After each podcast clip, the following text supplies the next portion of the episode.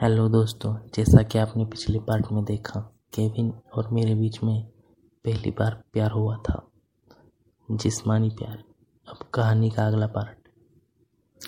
जैसे ही मैं रूम में पहुँचा तो देखा कि विकास भाई मेरे रूम में बैठे थे। मैंने उनसे पूछा, अरे, क्या हुआ? तो उन्होंने मुझे कहा, तुमसे बात करनी थी। मुझे लगा कि शायद अब वो मुझे रूम छोड़ने के लिए कहेंगे। लेकिन उन्होंने कहा, अरे, मेरी जॉब अब शिफ्ट हो चुकी है।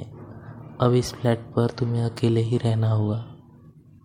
मैं कल जा रहा हूँ और रेंट भी आगे से ऑनलाइन ही भेज देना। मैंने उनसे ओके कहा और वो चले गए। अब मैं अकेला ही फ्लैट पर था, रहता था। अगले दिन जब मैं ऑफ़िस गया तो आज भी केविन लेट आया था।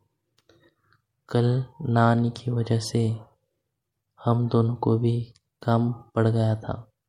इसलिए आज हम एक दूसरे को काफ़ी कम वक्त दे पाए थे। लंच में केविन और मैं खाने के लिए बैठे, जबकि हम रोज़ अपने अपने ग्रुप के साथ बैठते थे। लेकिन वह इस चीज़ से किसी को कुछ ज़्यादा फ़र्क नहीं पड़ता था। ऐसे ही दिन बीत, बीतते गए और हम दोनों की बातें बढ़ने लगी। मिलना ज़्यादा होने लगा। मैं जबकि अकेला फ्लैट पर रहता था, लेकिन मैंने फिर भी उसे ये बात नहीं बताई थी।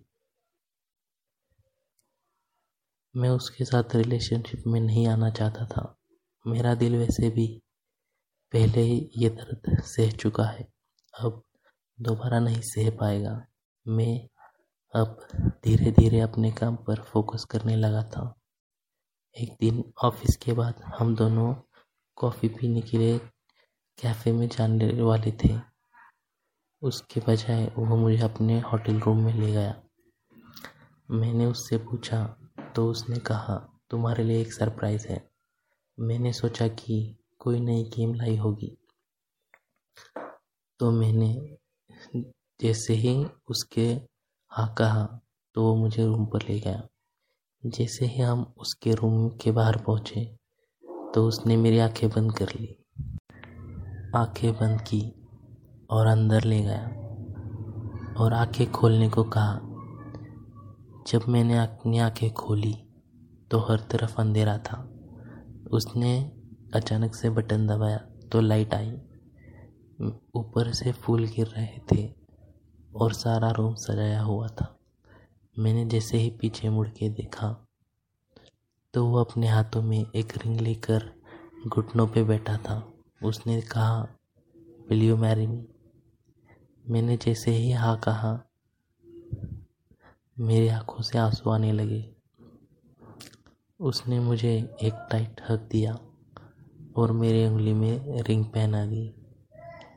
दोस्तों, उस वक्त मेरी खुशी का कोई ठिकाना नहीं था। मुझे वो दिन वो दिन याद आ गया जब मैं पहली बार उससे टकराया था और उसकी शर्ट पर कॉफ़ी गिर गई थी। दोस्तों, अब सात बज रहे थे। उसने मुझे अपनी गाड़ी में, गोदी में उठाया और अपने रूम में ले गया। मुझे अपने बेड पर रखा और अपने कपड़े निकालने लगा। मैंने जैसे ही उसके ऐप्स देखने लग देख, देखे, मानो मेरे शरीर में बिजली दौड़ रही थी। मैंने भी उसे अपने सारे कपड़े निकाल दिए। लेकिन दोस्तों, इस बार उसने मुझे प्रोटेक्शन वाला प्यार चाहता था। वो जब भी मुझे दर्द होता था, क्योंकि उसका पैकेज काफ़ी बड़ा था, लेकिन मैं उसके प्यार में सब भूल जाता था। आज उस, उसे प्यार करते वक्त मुझे जन्नत का एहसास हो रहा था। जैसे ही वो शांत हुआ, उसने मुझे एक किस की दिया और मुझसे चिपक कर सो गया। करीब नौ बजे मैं अपने घर के लिए निकल पड़ा, जबकि वो सो रहा था। मुझे, उसने मुझे रात के एक बजे फ़ोन किया और पूछा, वेर आर यू? मैंने कहा, मैं अपने रूम पर आ आ चुका हूँ। उसने कहा वाई मैंने कहा, अब हम कल बात करेंगे। तुम सो जाओ। कल उसने अगली सुबह मुझसे ऑफ़िस में मिलने के बाद पूछा, क्या है सरप्राइज़? मैंने कहा, अभी वक्त है। जब हमारा ऑफ़िस ख़त्म हुआ और सभी लोग चले गए तो मैंने केविन को रुकने के लिए कहा, जैसे ही सब चले गए तो मैंने वॉशरूम में जाकर वापस आया। तो बाहर के डेस्क पर था। उसने मेरी तरफ़ देखा।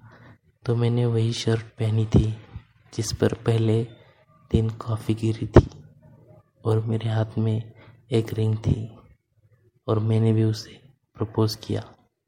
उसने मुझे गले लगा लिया और थोड़ी देर में हम उसके होटल रूम के लिए निकल पड़े। दोस्तों आपको ये स्टोरी कैसी लगी? अगर आपको ये स्टोरी पसंद आई हो तो कमेंट में ज़रूर बताइएगा। मैं इसका अगला पार्ट ज़रूर बनाऊँगा।